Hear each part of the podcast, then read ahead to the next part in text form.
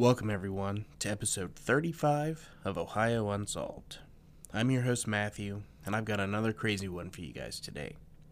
The first story is about the disappearance and murder of Katelyn Markham in 2011. So let's just get right into the episode. Everyone, sit back, make sure to lock your doors and windows, and get ready for Ohio Unsolved.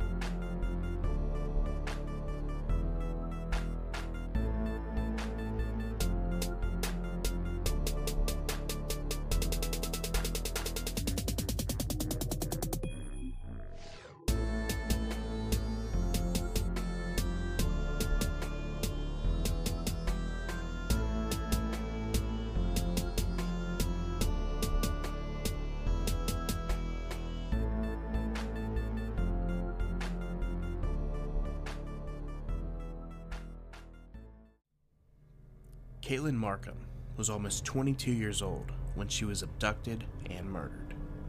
She grew up in a nice home with her parents and her younger sister. She would leave home shortly after high school, but she lived nearby and enrolled in the Art Institute of Ohio in Cincinnati.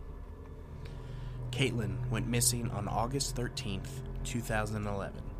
Her fiance, John Carter, was the last person to see her alive, around midnight at her condo in the town of Fairfield. In April of 2013, the mystery of her disappearance was partially resolved when her remains were found about a half hour away, just across the state line in Indiana. How Katelyn died is still unknown, but authorities have announced that it was most certainly homicide. Her story is told through various media reports over the last several years. But it would be several years before a person of interest would surface, only to fade again into the background. On August 12th, Katelyn and her fiancé went to an evening festival at a nearby church, a yearly event full of games and rides, food trucks, and revelry. They stayed for the evening, but nothing occurred that would seem connected to Katelyn's disappearance. The next morning, Saturday, Katelyn showed up to one of her two jobs on time, ready for a full day. She drove to David's Bridal and began her shift at 10 a.m., then returned to her condo after the workday ended at 8:45 p.m. Her fiancé, who lived in her neighborhood, dropped by shortly before she got home, according to reports. He had his own key, and this wasn't unusual. Carter reported, although Katelyn was tired after a full day of work, they both took magic mushrooms. A friend of Katelyn's came over to hang out, but sensed some tension, or that the two wanted to be alone, and left a little after 9 p.m. Sometime between 11 p.m. and midnight, Carter would say goodnight to Katelyn and went off to a friend's house, although the two continued to text each other. He took a bag of her papers for throwing in a bonfire with him. According to his statements reported in local media, they were documents Katelyn wanted to shred, and she didn't own a shredder. The last message that he got was a text with a photo attached. It showed Katelyn and was a photo that she treasured, as it was an artistic shot taken by her boss. In the early morning hours of August 14th, Carter returned from his friends to his own bed at 4 a.m. He stated that he sent another text to Katelyn to wish her a good morning, expecting her to wake up in time for her shift at David's Bridal starting at 11 a.m. Having been up late, Carter slept until just before he had to get to work at 5 p.m. He got to work on time and noticed that he had never gotten a text response from Katelyn. He was unaware that she was also a no-show at work that day. He kept texting with no reply, and he began to get worried. Carter then asked his boss if he could leave early, and he drove over to Katelyn's condo at 7 p.m. to try to search for her. He let himself in. Another concerning sign was her car, still parked in the parking lot. At this point, it was obvious to him that she hadn't gone to work, and he reported becoming increasingly more worried. When he entered through the front door, he found no sign of Katelyn. Her dog was locked in a second-floor bedroom, not the usual place where she would have left her pet. He then began making phone calls. Carter's concern turned into a feeling of dread, by his account. He began dialing for help. He called her father, who up until a few weeks earlier had lived in the same condo with her. He called and texted other friends, feeling somewhat frantic. He drove to a nearby friend's house because he couldn't reach the friend by phone and wanted to see if Katelyn was there. At 7:58 p.m., he made a call to 911. The authorities walked into the same scene Katelyn's fiancé left at her condo, except he'd already let her dog, Murphy, outside. There were no signs of disturbance, yet a few clues indicated that something was off. When Carter arrived, he found Murphy in the wrong room. The dog was normally left in the bathroom if she was going out. The police noticed that Katelyn's purse and car keys were found in the same room where the dog had been locked, but her cell phone was nowhere to be found. Attempts to ping her phone failed, according to the police. The search involved many volunteers who scoured the nearby area and began posting flyers around Fairfield, the Cincinnati suburb where she lived. Her phone records were checked, but no activity registered. None of her bank accounts had been touched either. A quietness invaded the community as the days passed without a sign. The search would continue, and the story picked up media attention. An organization called EquiSearch came up from Texas, and with their horses, searched the area in the first few weeks of Katelyn's disappearance. Radio and TV stations ran the story, including several interviews on air with John Carter. The community had high hopes because nearly everyone had heard about the missing art student. Katelyn was an outgoing, cheerful person with many friends. Along with her friends from two jobs, she had a collection of art school friends and acquaintances through an internship. At the same time of her disappearance, she was also getting ready to graduate, and she and Carter had planned to move to Colorado. Katelyn was born on August 16, 1989, and adopted while still an infant. Within days of her disappearance, she was listed as a missing person, and her family organized a large search effort. She and Carter were together for 6 years when Katelyn vanished, and he continued to try and find her, but the leads would soon go cold, and a year later, she was still a missing person. On April 7, 2013, it was a typical breezy spring day. Another Sunday, and a couple decided to spend the morning searching for scrap metal along Big Cedar Creek in Cedar Grove, Indiana. The area that they chose was littered with trash, but Andy Hicks had noticed something that stood out among the aluminum cans and debris: a jawbone. When Hicks bent down to look more closely, he found a human skull still wrapped in a Kroger plastic shopping bag. He later told the news that it didn't look like anyone was trying to hide the bones. He immediately called the police. It had been 20 months since Katelyn went missing. The remains were in such a condition that dental records had to be used for identification. The dump site was 30 miles from Katelyn's condo, and there was a short wait to hear the news. The remains belonged to Katelyn, who would have been 4 months from her 24th birthday. For her family, it was a relief to know what they had suspected. She was a homicide victim, but the skeleton remains yielded no clue as to how she was murdered. The evidence at the dump site would provide no clear break in the case either, and again the trail went cold.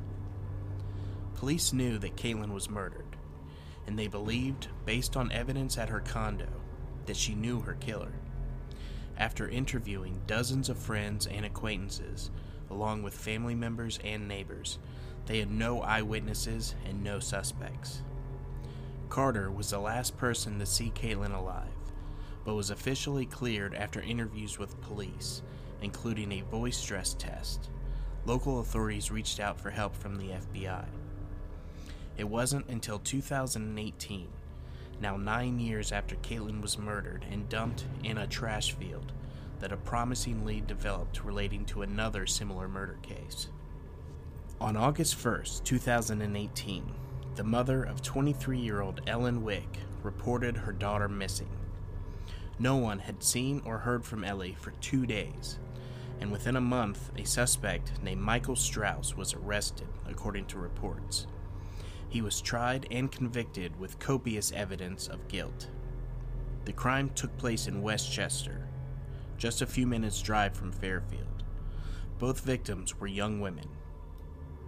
Ellen was murdered by asphyxiation after Strauss had placed a bag over her head. The body was also dumped in a field. Strauss made a plea deal, agreeing to plead guilty for a reduced charge from aggravated murder to murder. He then received the maximum sentence, 15 years to life, according to the reports. He would be parole eligible in about 2 decades.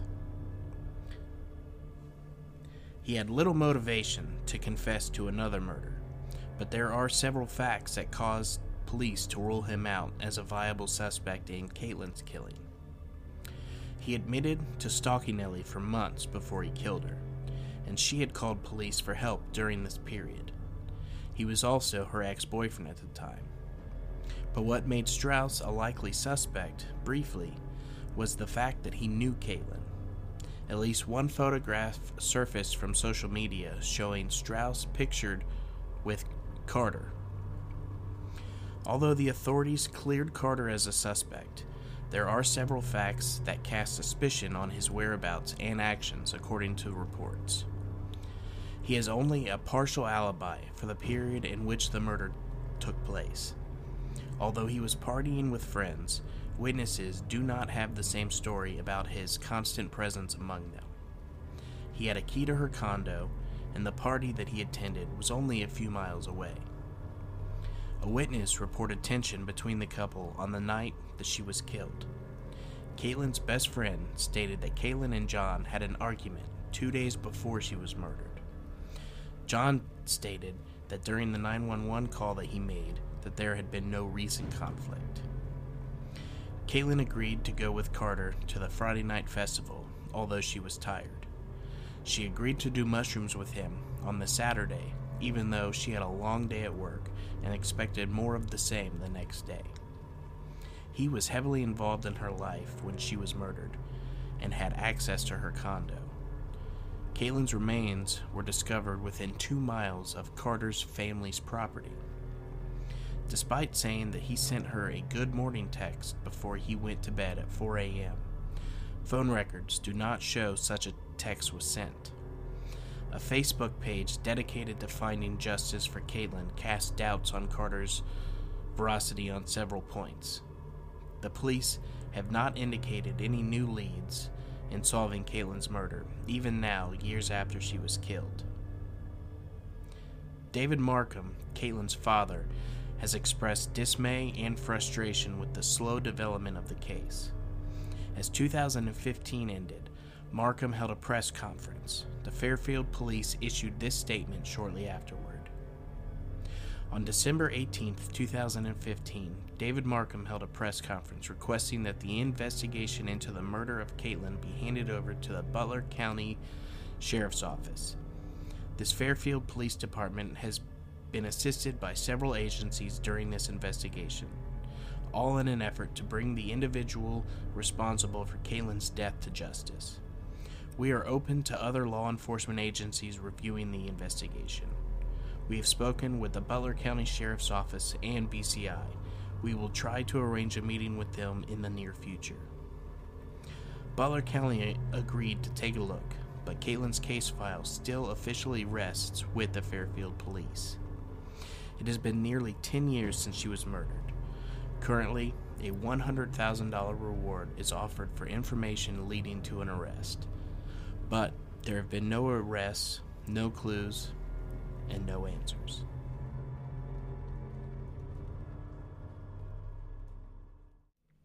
I'm surprised that I didn't hear about this case until just recently. I live in Butler County, and I feel like this should have been much bigger news.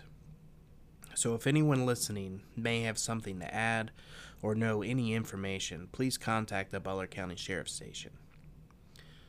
Now our next story comes from yourghoststories.com. As always, I'll be reading from the author's perspective. I was 8 years old when my Aunt Lindy, who lived in Tennessee, gave me a porcelain Joker doll that had what looked like a red teardrop. We were getting ready for bed, and since we were staying with them, we didn't have anywhere to put it. My mom set it on the shelf in the front room.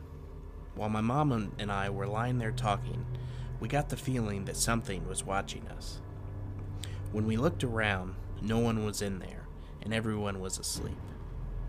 My mom looked over to the Joker doll and noticed that it was pointed towards us, knowing that she had faced it toward the door. My mom got up and turned it to face the wall. We laid there talking for a few more minutes when we heard a scratching noise on the shelf, like something heavy was being turned around. When we looked over to the shelf, the Joker doll was pointed towards us again. Thinking that it was my cousin, we went into her room to see. She was asleep. I knew this as I hit her leg, and she was never a good faker. After realizing that she was asleep, we went back into the front room, and my mom laid the Joker flat on its face. Later that night, with everyone still asleep, my mom got up to use the bathroom and realized that the Joker was lying on its back. So my mom got it and put it in the bag with our clothes, and the feeling as if something was watching us left. The next morning, we got a call about a house. In the process, my mom told my dad that she wanted to get rid of the doll. My dad said no, because my aunt gave it to me. We were unloading some stuff, and my mom put the Joker doll in our hallway closet, hoping that my dad wouldn't find it. Much to our dismay, my dad watched my mom put it there. My dad brought it into my bedroom, and he put it on my dresser. He said, "This is where I want it to stay." The feeling of being watched returned. I was lying there, glancing at my dresser at the Joker doll, and I noticed that it had an evil smile on its face. I yelled for my mom, and when she came in, she noticed it too, so she put it in my drawer. The next morning, we were telling my dad about what had happened. He did not believe in that stuff, and he told us to shut up, and that we were making it up. My mom decided to call my Aunt Wendy and ask her if they ever noticed anything out of the ordinary. And my aunt said, yes, that was the reason that they put it in the shed out back. Later that night, my dad came home from work, and we told him what my aunt had told us. Unfortunately, my aunt denied it all, making my mom and I look like idiots. So again that night, my mom put it back in the dresser drawer. She went to turn the coffee pot on so Dad would have coffee the next morning, and she went to bed. The next day, my mom and I were sitting in the kitchen. My dad came in, holding the Joker doll, and told us that he wanted it to stay on my dresser. Being 8 years old, I knew I had better listen to him, and I went and I put it on my dresser. He then started cussing, saying that he didn't see any problem with the Joker, and that we better keep it on my dresser. He didn't believe in stuff like that. I asked my mom if she would lie down with me, and she said yes. Still feeling an evil presence in the room, my mom said a prayer with me, and we fell asleep. The next morning, when my dad got up, he came into the room where we were, and he told my mom that he wanted the doll out of there. My mom says that she thought that he didn't believe in things like we had been telling him, yet he just now decides that he wants the doll out of the house? He began telling her that the night before, he got up to use the restroom, stepped into my room, and the Joker doll had an evil smile on its face, and he heard an evil laugh. Now believing us, He went in my room, got the Joker doll, and took it outside and tried to burn it. Only the clothes burned, and the face turned black from the smoke. Then he got it out of the trash barrel, and he hit it with a hammer, but only part of its face chipped. Getting freaked out, he took it to the neighborhood dumpster, and he threw it in there. We never saw it again, and everything in my room went back to normal. A week later, I became friends with a boy in my class, and we all were over at his parents' for supper when I looked in the front room. On a shelf, there was a Joker doll, just like the one that I used to have. Later, my mom asked if she could look at it, and she noticed a mark where it was made that mine didn't have, and it didn't have the red teardrop. After seeing that, my mom asked where they got it from. They told her what store, and my mom called my Aunt Wendy to ask her about my doll. She told my mom the same store. Mom then asked my aunt about the teardrop, and my aunt said that she had asked the store clerk about it as it was the only one.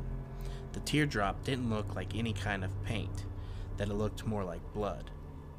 When my dad got on the phone, he asked my aunt about it again. My aunt told him what they had experienced. They thought that it didn't have anything to do with the Joker doll, even though she said that they felt an evil presence, like something watching them, which went away when the Joker doll was in the shed. You can choose to believe this or not, but if you don't, please don't post any rude comments.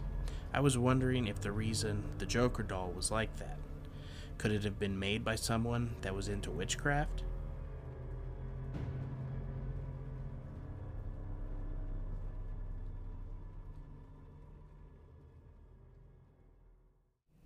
Our final story comes from the same author as the last one, and it's about their experience at their local Crybaby Bridge.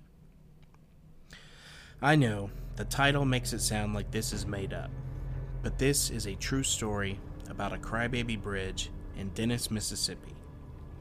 When I was 18, some friends and I were talking about this crybaby bridge, that if you went over it, you could hear a baby crying.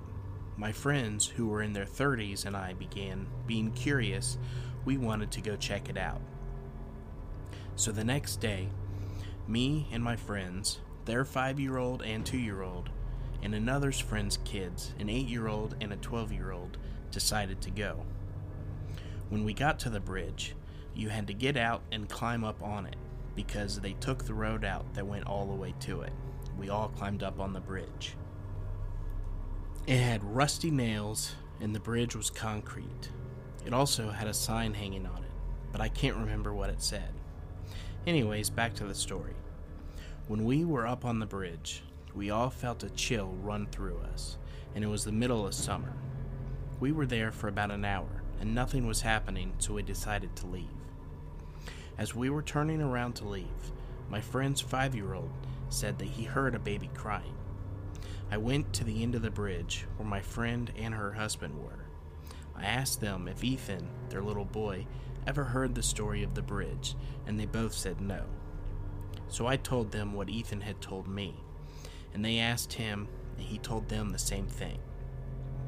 He told them that he heard a baby crying, and his dad told him no, he didn't, because there wasn't any baby around. Ethan then started crying and said, "Daddy, I do hear a baby crying, and it is down there on that rock." He pointed to the rock, and that's where it said the baby was supposed to have landed. So after he told us all of that, we all got in the vehicle and left, and we never did go back there. What I still wonder about all this time, could he have seen that baby down there on the rock? Could he have heard the baby crying? I know kids can hear and see things that we can't. Ethan's mom and dad told me later that day that they never even talked about the bridge around Ethan, his sister, or the other kids, and the first time Ethan had seen that bridge was the day that we went. It is said that the woman who threw her baby over the rail did it because she had the baby and she wasn't married, and it was against her family's beliefs, and the baby landed on the rock that Ethan had pointed to. The next day, they asked Ethan again to see if his story would change. That would give us any kind of sign that he was being funny, and he told us the exact same thing that he said the day before. I know this didn't happen to me, but I was there and I heard Ethan, and I saw him point to the rock. I even asked Ethan myself if he had ever heard the story about the bridge, and he said no. So you can choose to believe this or not, but everyone is entitled to their own opinions, and I respect that.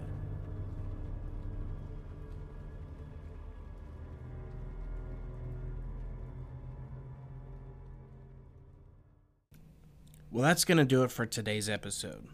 I hope that everyone enjoyed the stories, and if you did, please rate and review on Spotify and Apple Podcasts. A 5-star rating really does help others find this podcast. Make sure that you join us on Facebook and follow us on Instagram.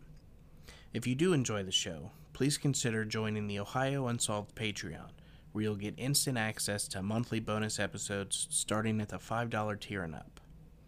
Once again, thank you all for listening, and make sure to keep your doors and windows locked, and stay ready for Ohio Unsolved.